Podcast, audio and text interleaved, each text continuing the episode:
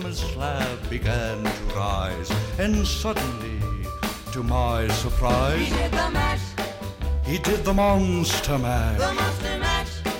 It was a graveyard smash. He did the mash, It caught on in a flash. he did the mash. He did the monster mash from my laboratory in the castle east to the master bedroom where the vampires feast. The ghouls all came from their humble abodes to get a jolt from my electrode. They did the mash, They did the monster mash. the monster mash. It was a graveyard smash. They did the mash, It caught on in a flash. they did the mash. They did the monster mash. The zombies were having fun. In The party had just begun. in. The guests Wolfman, Dracula, and his son.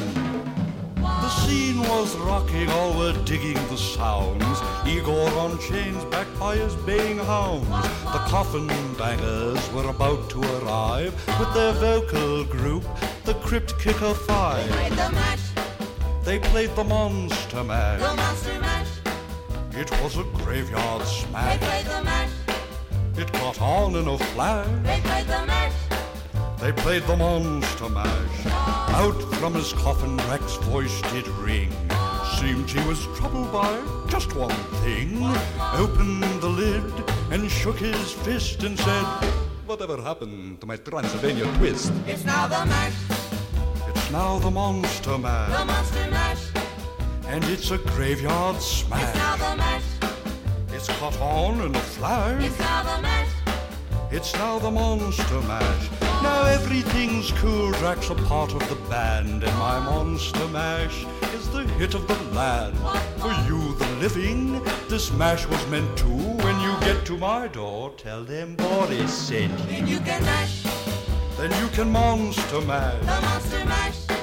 and do my graveyard Then you can smash. mash, You'll catch on in a flash. then you can mash. Then you can Monster Mash.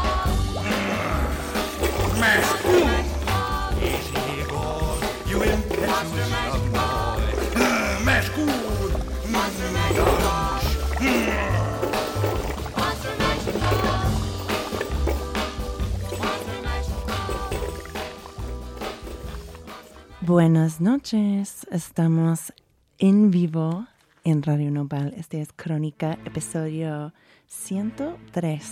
¿Cómo crees?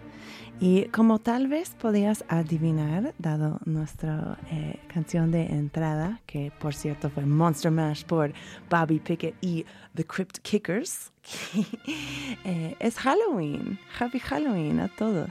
Eh, es el 31 de octubre y pues estoy aquí para el episodio de hoy. Quería algo muy scary, muy terrorífico. Y pues normalmente hablamos de las drogas aquí en Crónica, pero a mí me gusta decir mucho que mi periodismo y este show, o sea, realmente se trata de la prohibición, tanto como, tanto como las sustancias, ¿no? Y, sobre nuestras fuerzas y nuestros poderes de cuidarnos como una comunidad que, va, que, más, que van más allí más allá que las autoridades prohibicionistas. Entonces, pues hoy estamos expandiendo un poquito esta definición de la reducción de daños. Estoy emocionada, es un gran paso para, para Crónica. Y pues hoy sí tenemos un, un horror story, un cuento terrorífico para ustedes. Se trata de un gobierno mexicano que está tratando de prohibir una cosa que es muy importante a muchas personas, que es el contacto físico. Eh, y entre más que nadie, los hombres que tienen sexo con hombres. Em, para ilustrar eh, la resistencia que están armando a estas decisiones políticas, pues quiero que regresen conmigo al 21 de octubre, cuando yo fui a una protesta de activistas eh, que están tratando de fomentar conciencia sobre la viruela de mono.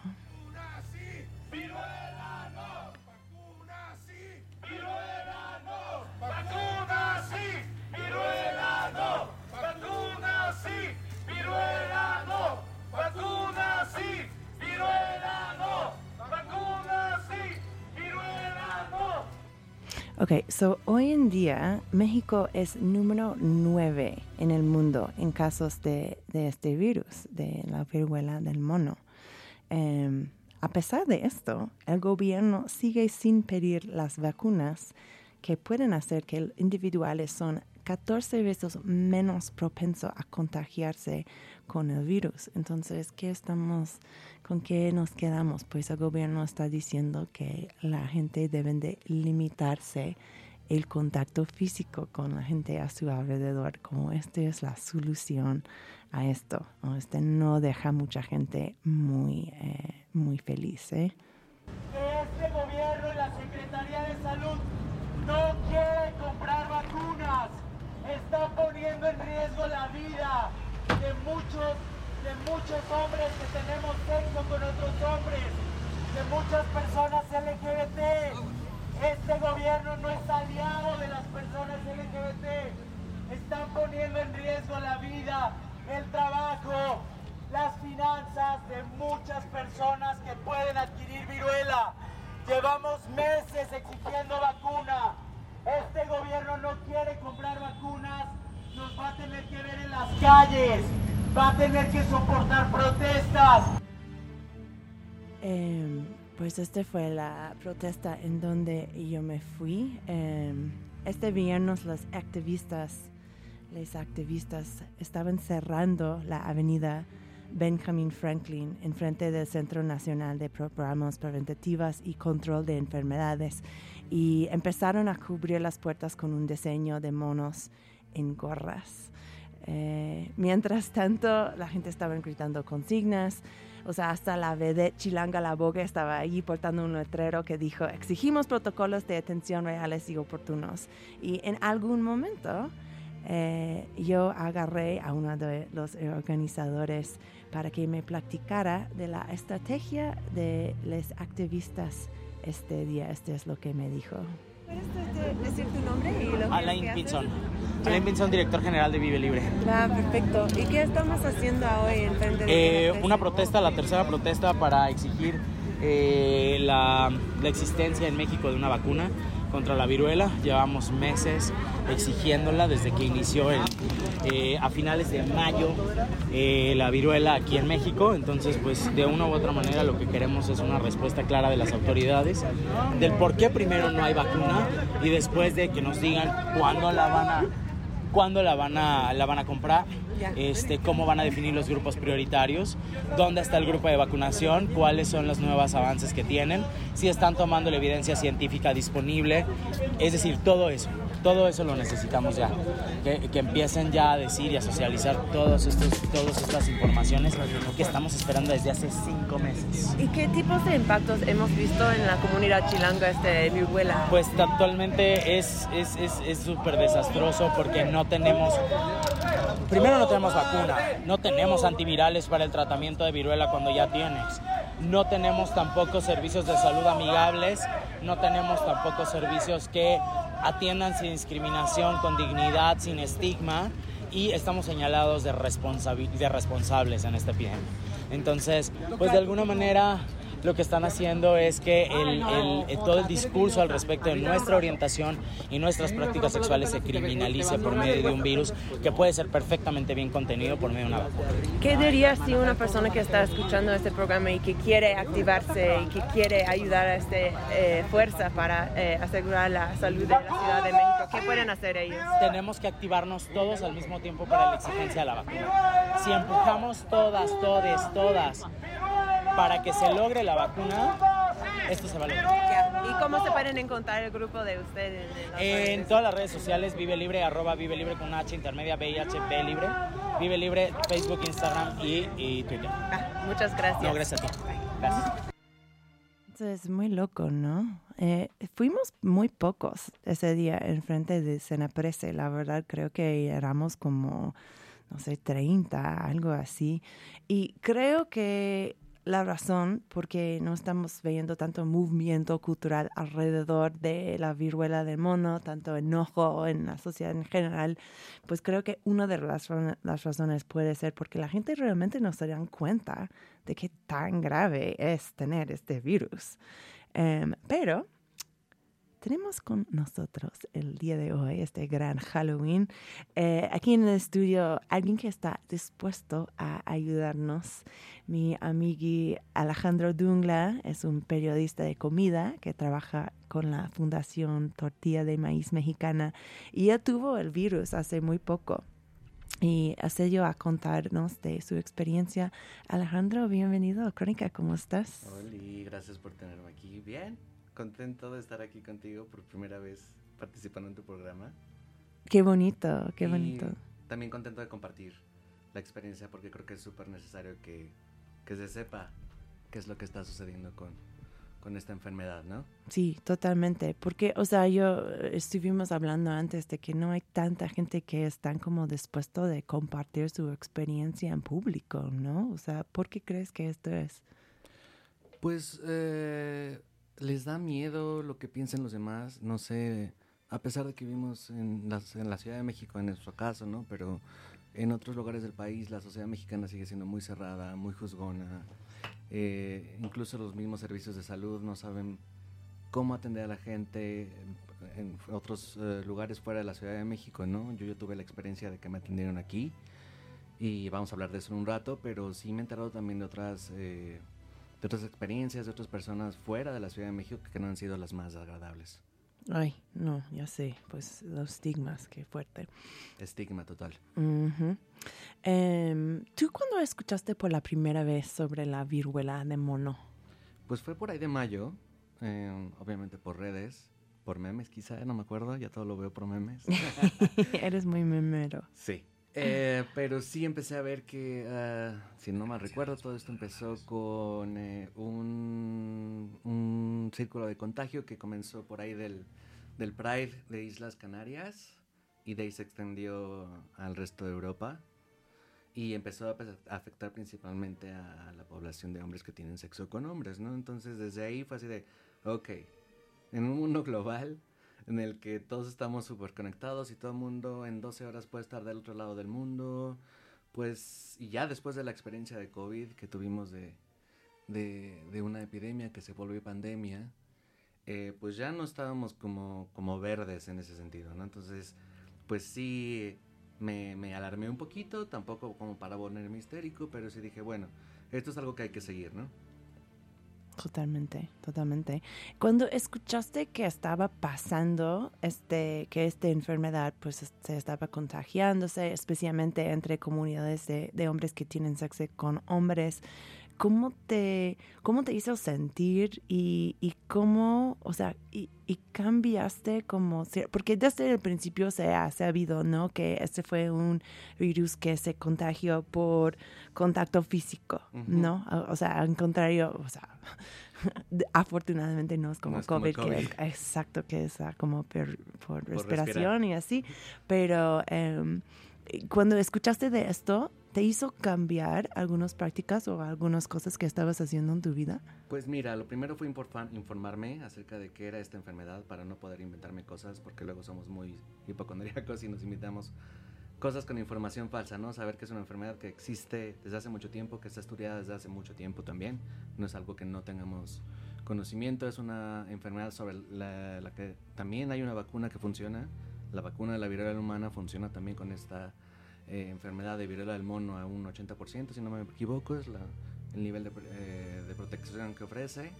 Y pues bueno, eh, cuando se empezó a ver que era eh, una enfermedad de contacto cercano y que se empezó a linkear, a asociar con eh, la actividad sexual, especialmente de hombres que tienen sexo con hombres, pues obviamente me vino a la cabeza la crisis del VIH en los 80s, ¿no? Obviamente, o sea, especialmente porque tú eres seropositivo, ¿no? Exactamente, entonces es como no puede ser que estemos viviendo algo muy similar, ¿no? Obviamente la viruela del mono te da y se quita, ¿no?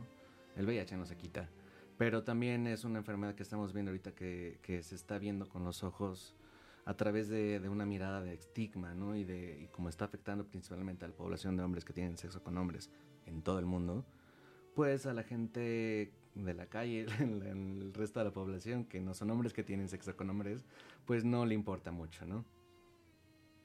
¿No?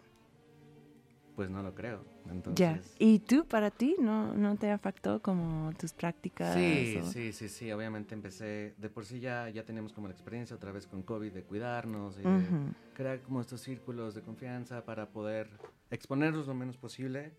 Pues la verdad es que sí limité mi- mi- mis contactos sexuales. La verdad yo soy una persona que, que, que tiene una sexualidad muy abierta y me gusta divertirme.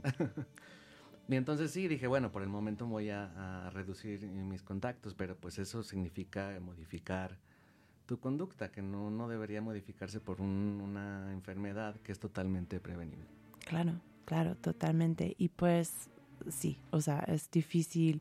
Ya cuando hemos estado viviendo con pandemia tras pandemia tras pandemia, es como que tanto nos podemos limitar, ¿no? O sea, Ujú. también es como una cuestión de, de No, vivir. y, y el costo psicológico, ¿no? El costo afectivo, el costo... Pues al final de cuentas estamos a- apenas saliendo de la pandemia para que de nuevo nos volvamos a limitar o afectar las formas en que nos relacionamos por otro virus que de nuevamente, nuevo, es totalmente prevenible porque hay una vacuna que funciona. Claramente, claramente.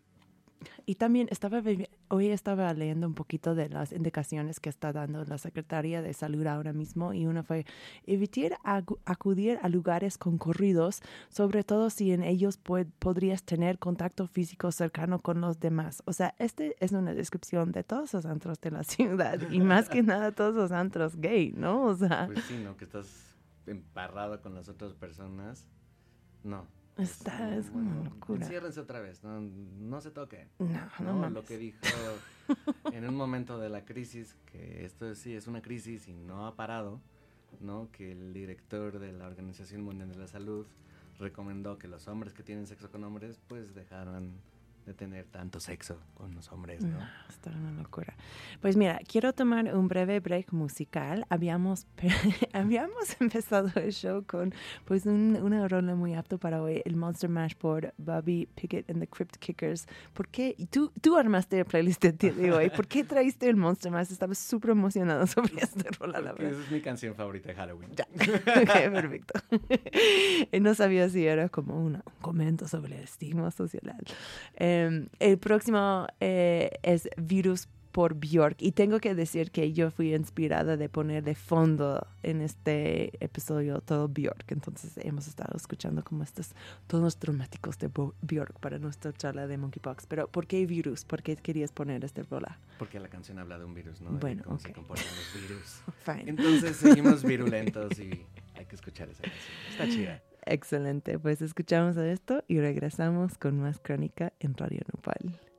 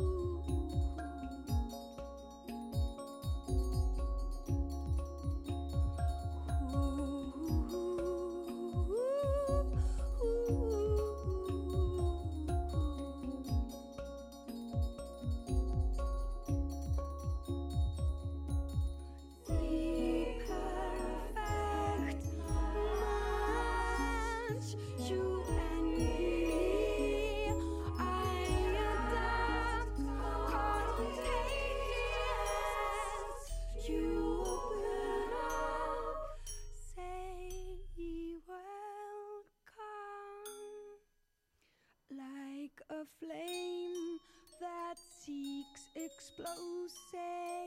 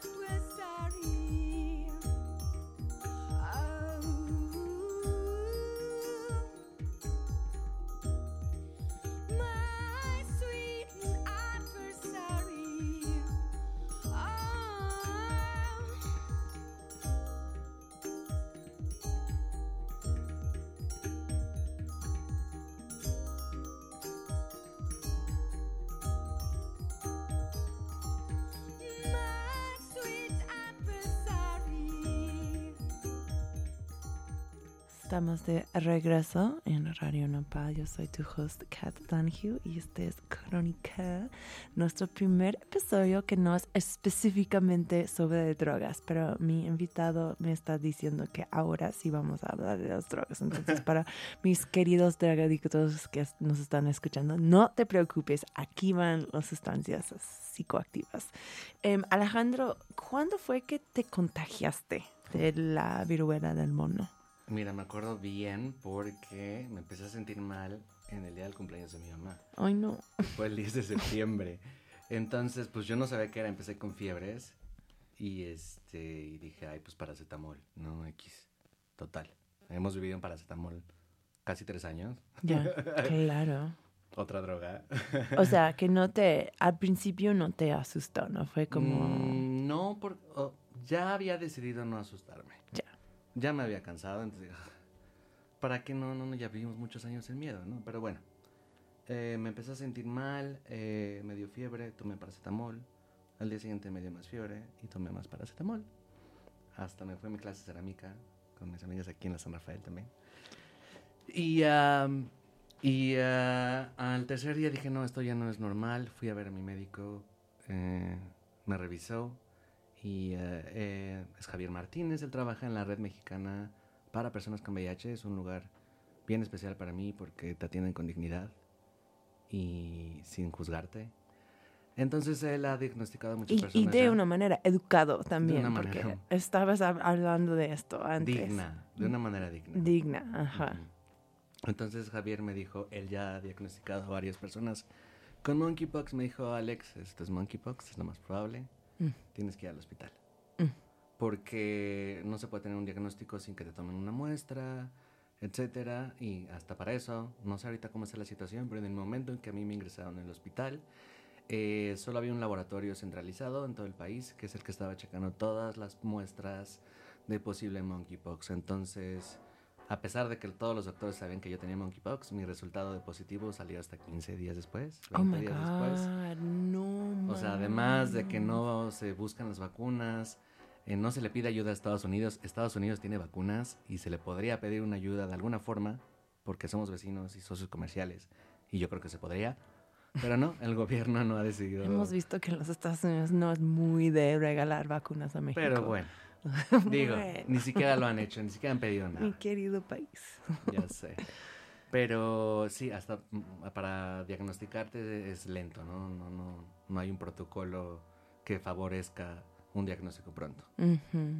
En fin. eh, Y llega- por lo menos tu doctor sabía que era, porque, Exacto. o sea, eh, estábamos hablando de este, una nota que acaba de salir en el país, que deben de buscarlo si pueden, se llama Te paso por ser gay. Y es sobre, es, es el, el- la narrativa de un güey que se llama Antonio, que no dio su apellido, pero dijo que tuvo un problemón en ser diagnosticado. Ese es el problema, Porque le dieron diagnósticos malos, la gente no sabe, ¿no? No. Estas personas de la red mexicana, Javier, que lo aprecio muchísimo, que siempre me ha Shout cuidado. out. Shout out, Javier. Y este, él ya ha visto muchos diagnósticos, ¿no? Y él es especialista en VIH, ¿no? Y entonces él, él ya sabía, ¿no? Ya. ¿Qué onda? Pero no, los doct- un doctor general, mucha gente va a cualquier consultorio, donde sea, Ya. no va a qué No, claro que no. Entonces tú te vas para, para ser diagnosticado, estás esperando tu diagnosis, ¿cómo te estás sintiendo? ¿Qué te está pasando? Pues en el momento en que me dijeron que, que yo tenía eso, me fui corriendo, me, me atendieron. Afortunadamente tengo seguro social. Entonces me fui al IMSS, al Hospital de Infectología de la Raza. Hay un cubículo especial ahí que dice Monkeypox, ¿no? Entonces ya me mandaron al lugar de los Monkeypox. Y hasta los eh, instrumentos para medirte la presión, todo, todo trae una etiqueta que dice Monkeypox. Anyway, em, eh, la doctora que me atendió en ese momento fue muy amable, sin miedo, me revisaron, ya había diagnosticado varios casos, o sea, no era nada nuevo para ellos. Y ah, ah, en ese momento debo decir que eh, en general el, el personal del Hospital de la Raza fue muy amable. Qué bonito, Todos fueron como... qué bueno de saber. Bemoles, obviamente, pero, pero no puedo decir que no me dieron una buena atención. Qué bueno, qué bueno.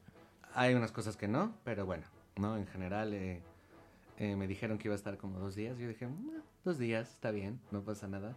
Y al final estuve una semana. ¿Y por, qué te, ¿Y por qué te metieron? ¿Era por tu estatus, era positivo o por qué querían Sí, tenerte ahí en ah, el hospital? Me dijeron que como eres positivo, nos gustaría checarte más por alguna complicación. Y yo dije, bueno, está bien, en- mm, no creo que pase de dos días, no me va a pasar nada. Pero como te digo, estuve una semana ahí metido. Uy, Al segundo día empecé a experimentar tiempo para estar en el hospital. un dolor muy fuerte en las, eh, en las heridas causadas por monkeypox Pero ¿Te que- puedo preguntar en dónde estaban tus heridas? en el ano. Oh, shh. Esas fueron las más dolorosas. Me salieron en el torso, en la cara, en la piel. Ah, por supuesto, todos mis amigos, toda la gente conocía. La cara. ¿Qué onda con la cara? Y yo, ah, solo tengo dos en la cara, cálmense. no, lo más doloroso fueron las, las heridas en el ano y por eso... Tu que- belleza, bebé. Es que todos estaban preocupados. por eso, eh, te digo que ahora sí vamos a hablar de drogas. Me tuvieron que eh, administrar opioides intravenosos Oh, por tres días.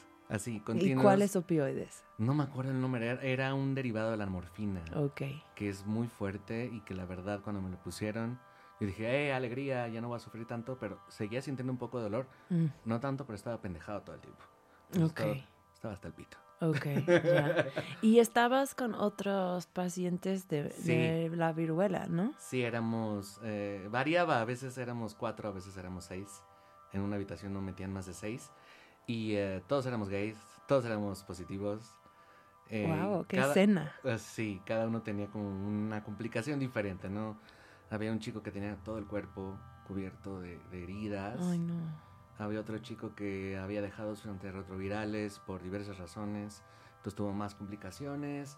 Había otro chico que solo tenía en un brazo. No sé, eh, el virus actúa diferente Mm, según tu cuerpo. No puedes decir que, que va a actuar de una u otra forma o manera. claro. Y, y otras personas no tenían que meterse al Ajá, hospital. exacto. Y hay Ajá. personas que son incluso asintomáticas o que les da un dolorcito de cabeza o, o nada. O solo tienen una herida y no se les nota porque no se la tienen en la cabeza o en el vello púbico. Donde quieras, que no la vas a ver porque parece un piquete al principio o incluso después puede parecer un piquete de mosco. Oh, ¿no? wow. Entonces, pues sí, estuve siete días en el hospital. Me tocó el sismo del 19 No. en el hospital. hasta el pito de opioides. ¿Y cómo te pasó? ¿Cómo fue esto? Pues la verdad es que yo ya tengo el trauma del 19. En el 2017 se dañó mi Como toda la departamento, tú ciudad, ¿no? sabes. Este, entonces ya estoy ciscado del 19, pero dije, ay, ok, nada más es tu histeria, no va a pasar nada. Y de repente empieza todo a temblar. No, ¿Qué hora? Como a la una de la, ma- la tarde, ¿no? Algo así. Sí. Después del, del simulacro, anyway. Y entonces, ¿Cómo? pues, Ay, no, porque también estar en un hospital, o sea, estar de opioides y luego también Estar de estar opioides en un hospital con en un todos hospital los con viruela del mono. No. Yo dije, ay, pues, ¿qué hago? Pues me agarré, tenía esta cosa donde están colgados porque tenía el suero y todo puesto, ya me paré y todos nos vimos. De hecho, la noche anterior había peleado con otro de los pacientes porque obviamente estás en el hospital con viruela del mono, con dolor y son un montón de jotas histéricas, pues obviamente se van a pelear. Ni podían, o sea, y ni podían tener visitantes tampoco. no, estábamos ¿no? totalmente aislados, ni siquiera al baño nos dejaban salir. Porque los hospitales están tan bien diseñados que solo había, creo, dos baños en todo el piso. Y en ese piso había ah, pacientes con COVID, había, creo que había pacientes con tuberculosis, Oh my los de god. viruela del mono, todo un zoológico de virus ahí. Entonces, ¿con ¿dónde fuiste al baño? En un cómodo, esas cosas de metal. Oh my god. Horrible. Y además, con todo el olor, no, no, no, no. Pero bueno, sobrevivimos. Y sobrevivimos el sismo y la viruela. Qué bueno. No, tengo contacto con algunos de los chicos de ahí del hospital. Ya están bien. Hicieron bonding, ¿no? Un poquito, sí fue así de, con el chico este que tuve mis diferencias, fue así de, ya hay que llevarnos bien, ¿no? No pasa nada. Y yo, sí, eh, amigos. No mames, con tantas amenazas encima aparte. Ok, entonces estabas allí para una semana. ¿En qué momento sabías que podrías salir de, de esto? Cuando hablé con, con, con la médica tratante, que me estaba, todas las semanas llegaba la doctora, ¿cuál era su apellido?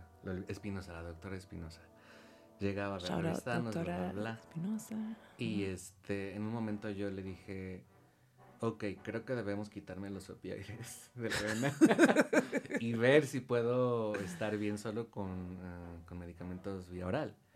¿Cuántos días estabas en opioides? Tres días estuve conectado ahí. Uf. Y también, ya sabes, tener la aguja en la vena, No, güey, no, de no. repente se tapa y te la quitan. Me picaron como seis veces. Ay, no. No, no, no. No. Ay, no, no. Pero deja eso, no, lo peor fue el dolor en el ano. Ya. No se lo deseo a nadie. Está muy feo. Jamás había sentido tanto dolor. Tengo una pregunta. Cuando tuviste ya tu diagnosis, ¿a quién contaste? Primero a mi esposo, Ya. Alexander. Bueno, sí. Obviamente que llegó, out Alexander. que llegó, a la- llegó al hospital con todos los papeles, llevó todas mis cosas, bla, bla, bla. Desafortunadamente le dio COVID como unos dos días después. No, yo no sabía esto. Sí, estuvimos separados después de, de- de que salí del hospital. Oh Anyway, eh, a mi hermano y a todos mis amigos. o sea, la verdad yo, uh, como siempre, he sido muy abierto con mi diagnóstico Claro. de VIH y creo que es importante que hablemos de, de la enfermedad. Yo sé que no todos pueden, pero los que podemos, hay que hacerlo. Obviamente.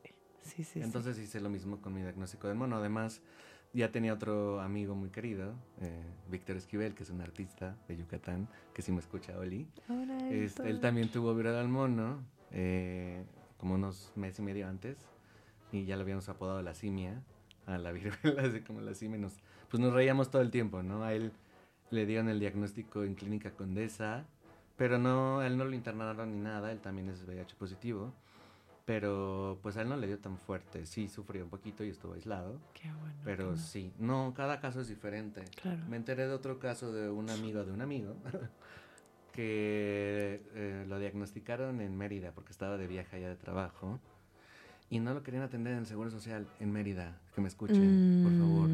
Hasta que alguien se apiadó y lo revisaron en el estacionamiento No. porque decían que no era seguro. No. Así de indignos son en Mérida en el Seguro Social. No mames. Qué feo, qué feo. Pues sí, en las ciudades, pues puede ser otra realidad. aquí, eh, pues sí, o sea, te digo que tuve una atención digna, aunque al final, cuando salí del hospital no me dieron los analgésicos necesarios, tuve que recurrir a un doctor privado. Pero, pero pues me dieron los opioides buro- para que burocracia, ¿no? Pues sí. ¿no? Y no tenemos este medicamento y no, y obviamente no tiene mis antirretrovirales, y no tiene mis medicamentos psiquiátricos y todo eso lo tengo que llevar yo, ¿no? Pero bueno. Ok, entonces no fue como totalmente sin complicaciones tu caso. Va, entonces vamos a tomar un breve break mu- eh, musical. Gracias por compartir todo esto, ¿eh? Está súper educativo para la gente que nos están escuchando. Em, la próxima canción que está en tu playlist es, es por Tu- Tu- Turbo, Gana en Young, Thug y se llama Quarantine Clean. Eh, Siguiendo la línea de virus y cuarentenas. ok, Es que fue fuerte volverme, ¿sabes? Encerrarme después de tres COVIDs. Sí. No, o sea, cuéntanos. No, sí, sí, volverme a llegar, salir del hospital y mandar a mi perra también fuera, porque los perros también se pueden contagiar. Ay, no, A mi con el Olguita, monkeypox. sí, a mi Olguita la tuve que mandar con una amiga, con Ere, gracias Ere por cuidar. a- Ay, gracias. a Olga. Ere. Pero sí dije, no, imagínate, yo me muero si le da algo a mi perra. Ash, Clean. Pues escuchamos y regresamos con más crónica en Radio Nopal. Her toes by the tone, waist snatch. Money long in my soul, unmatched. I let her roll quickly, got a her attached. And we done rose from the bottom of the map. Mm. We done rose from the bottom of the map. Yeah. Mm. Yeah, I'm quarantine clean, so relax. Yeah. Super clean, speedy, yeah. Had a go to make a got milli, yeah. Come on, shady slimy baby, yeah. Yeah, guana, diamond dancing daily, yeah. Yeah, pointers, fucking up the winter, yeah. And summer, Shorty say she want a man, yeah, wanna. And she got that super, yeah, yeah, hunter. Dripping in that Zana, yeah, no Timmy Turner. Take a trip to Cabo, oh. I might go to Maui. Somewhere in the cloud, chillin' in the sky. Oh. I got marble towel, your towels. You do it for the cloud. I'm in my money sprout. I'm fresher than a Dow. Yeah, I'm quarantine clean, so relax. Relax. Got my pillows and my bins made back. Uh, Chisel hole, I got holes by the back. Been the bros whipping rolls back to back. Had her toes by the tone, waist snatch. Money long in my soul, unmatched. I let her roll quickly, got her attached. And we done rose from the bottom of the map. From the bottom of the map. Yeah. I'm quarantine clean, so relax. Yeah. I'm quarantine clean, but got a slime disease. I got holes on their knees and not trying to leave. Time to floss, cause I got money right behind my teeth.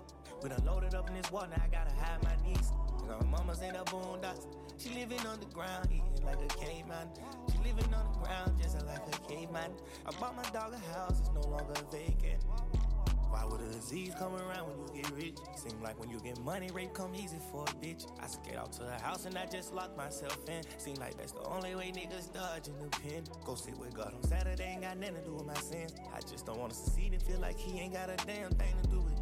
Knowing the reason I'm up, cause I stay true to this. Now I'm at the dealership, picking out the Yeah, is. I'm quarantine clean, so relax. relax. Got my pillows and my bins made back. Uh, Chisel hole, I got holes by the back. Been the bros whipping rolls back to back. Had her toes by the tone, waist snatch. Money long in my soul, unmatched. I let her roll quickly, got her attached. And we done rose from the bottom of the map. Mm. We done rose from the bottom of the map. Yeah. Mm. Yeah, I'm quarantine clean, so relax. Yeah.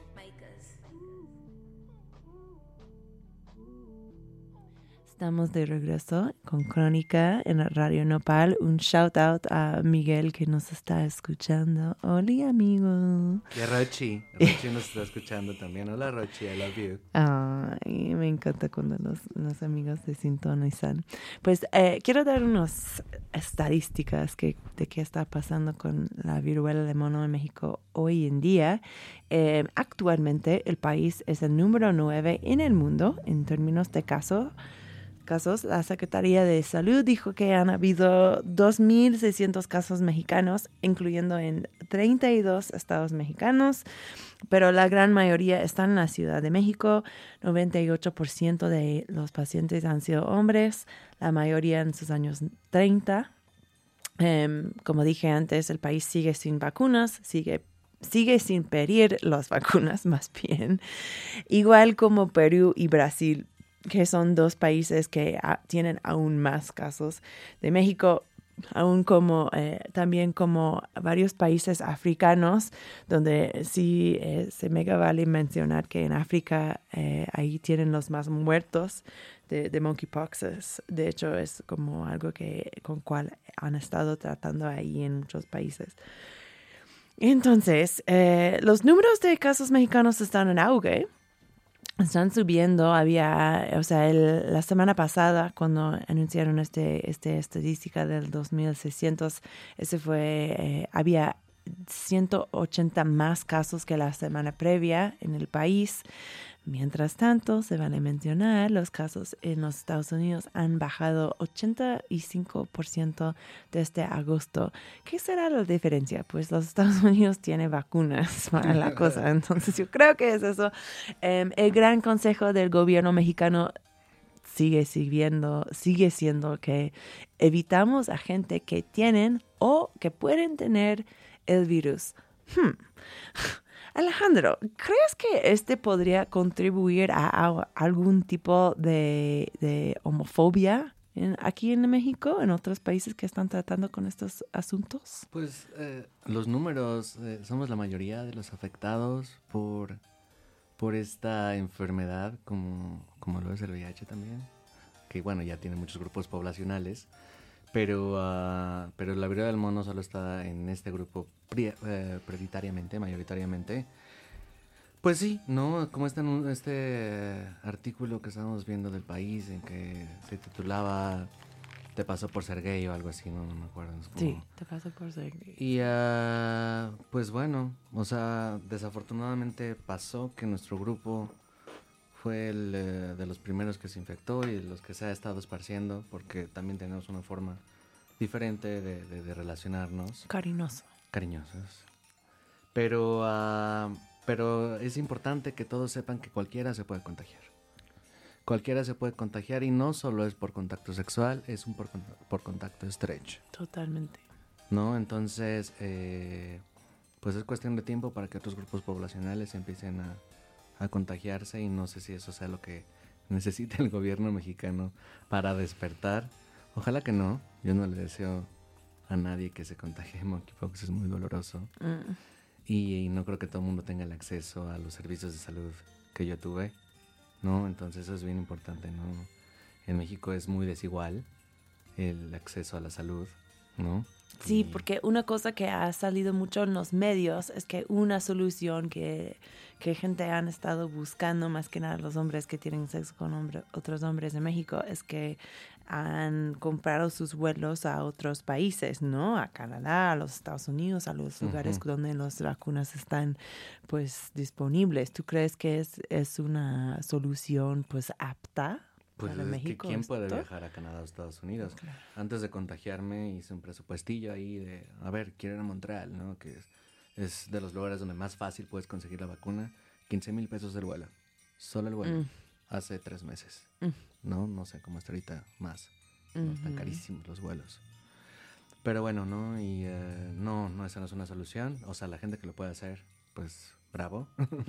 Son muy afortunados. No pero no, no, esa no es una solución para el grueso de la población. No, claro que no.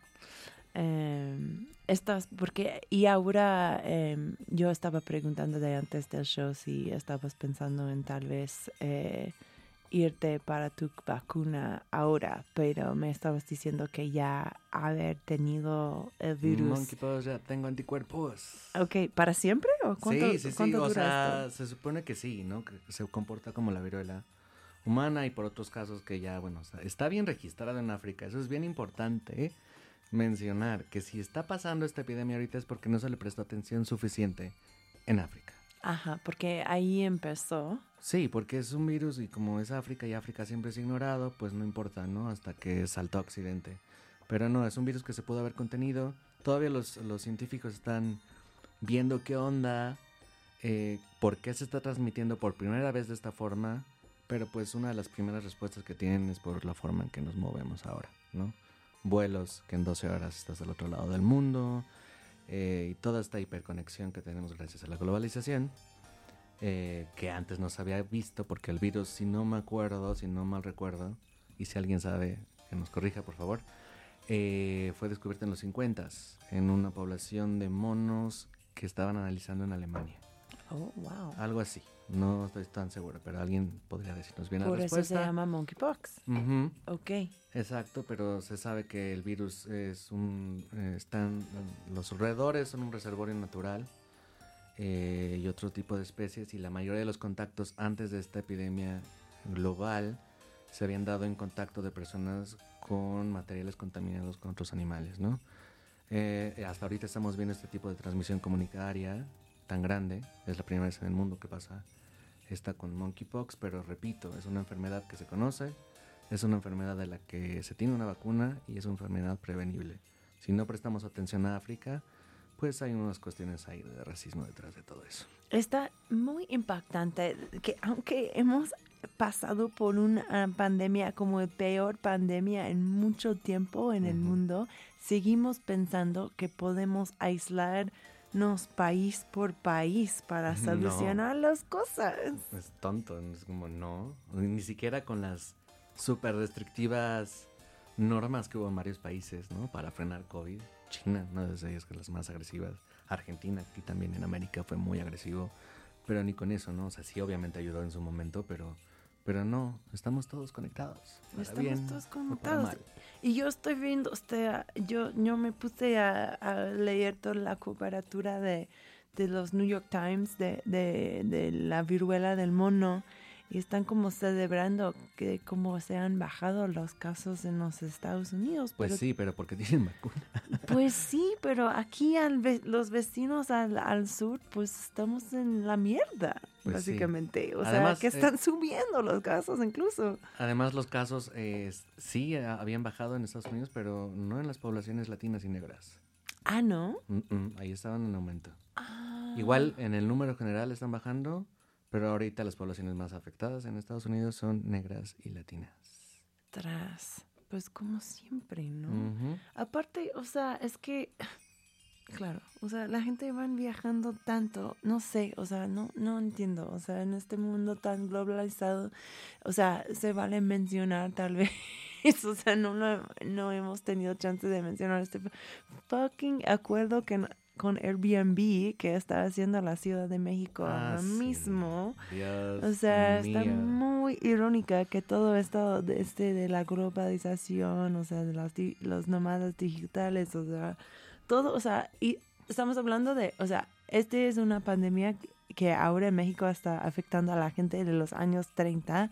O sea, yo diría que eso es junto, eh, justo la gente que son estos nómadas digitales. O sea, que eso es- llegan, con sus divisas a vivir como reyes a la Ciudad de México cuando ganarse la vida en pesos está cañón. No, no, no es lo mismo. está caótico esto. cada vez sube más de precio la Ciudad de México. eh, mm, mm, no. Está caótico, está caótico. Qué bueno que ten- tengo como un momento para, para enfrentar con esta en crónica, porque pues como no sé, no sé qué es esa conexión entre las drogas y el Airbnb. Debe de haber uno por ahí. Híjole, no, y toda esta interconexión, yo me acuerdo ah, hace unos años cuando los turistas de Canadá o de Estados Unidos llegaban y me preguntaban, ¿por qué no tienen PrEP en México? Y yo, pues porque no hay, güey.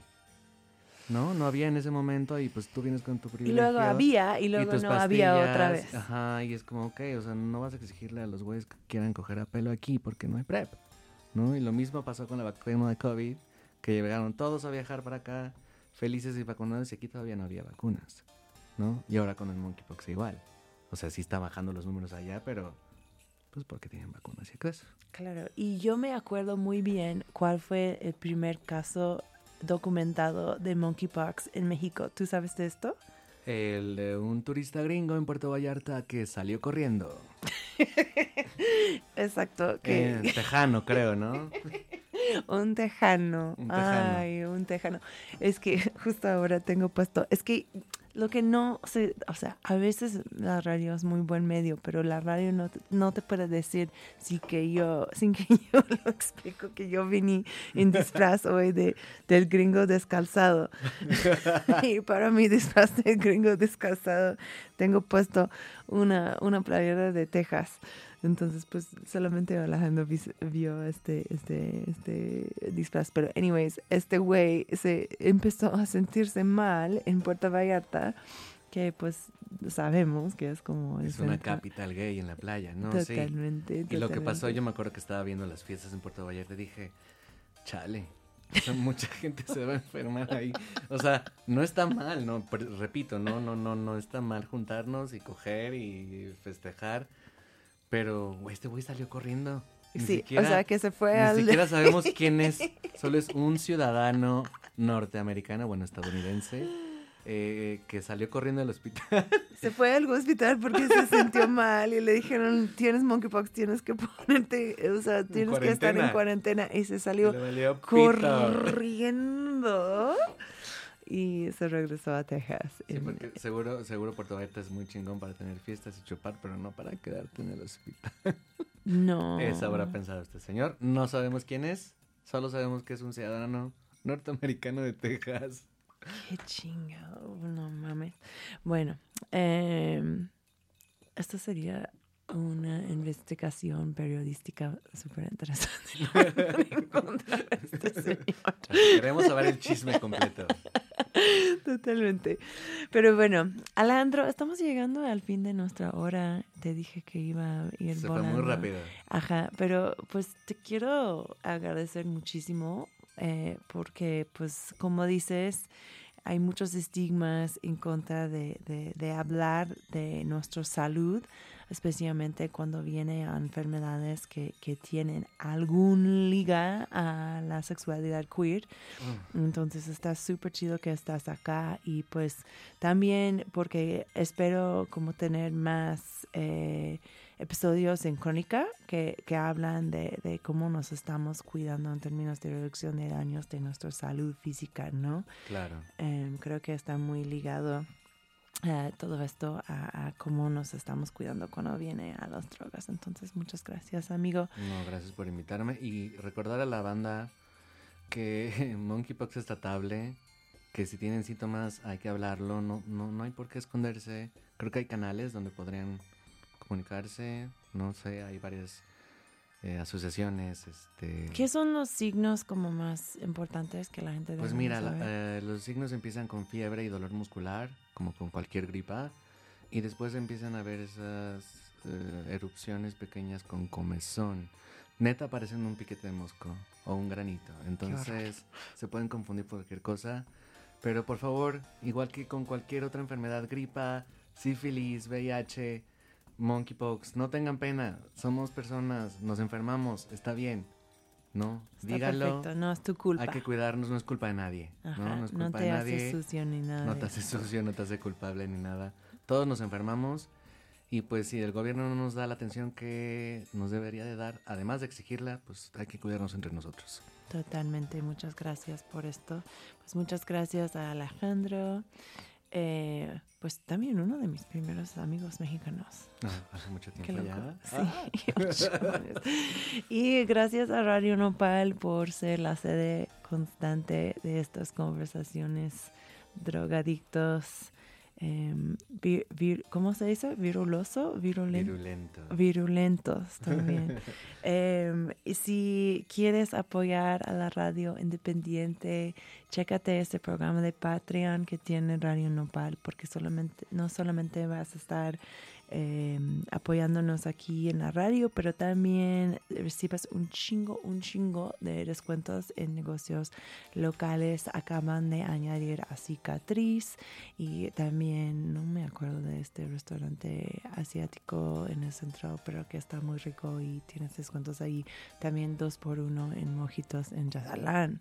Ey, Qué rico. entonces, pues, ahí. Eh, también anuncio parroquial, viene la segunda feria de crónica 420 Kitty City que copresentamos con Gato Gordo.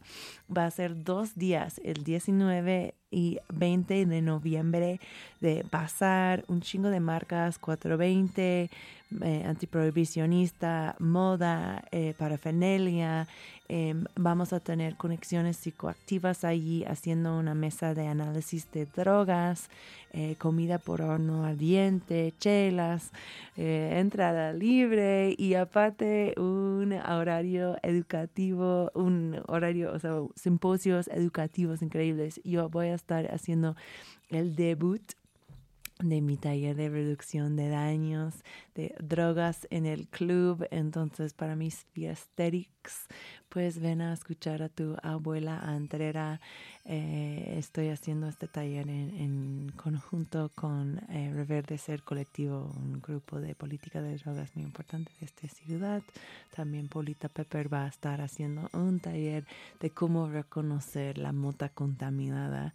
em, y, y sobre alucinaciones. No sé, un chingo de cosas. Eh, checa el, Instagram de, de Crónica CDMX para más información sobre esto.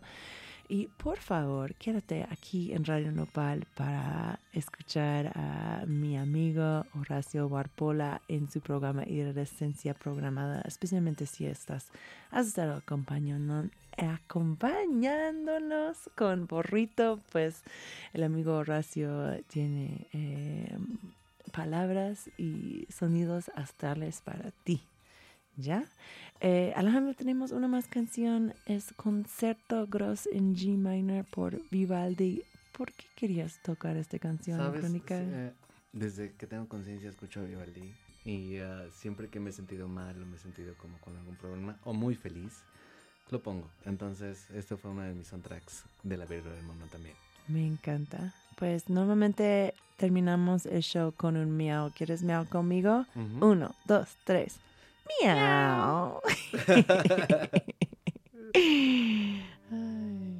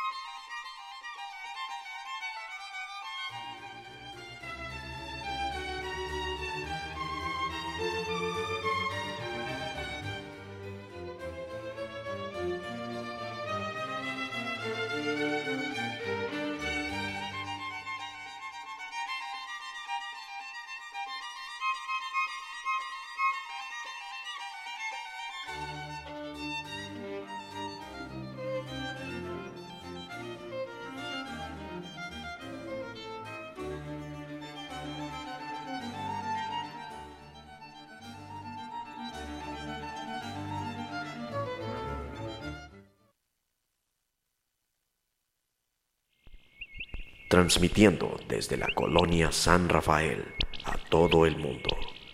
Escuchas Radio Nopal.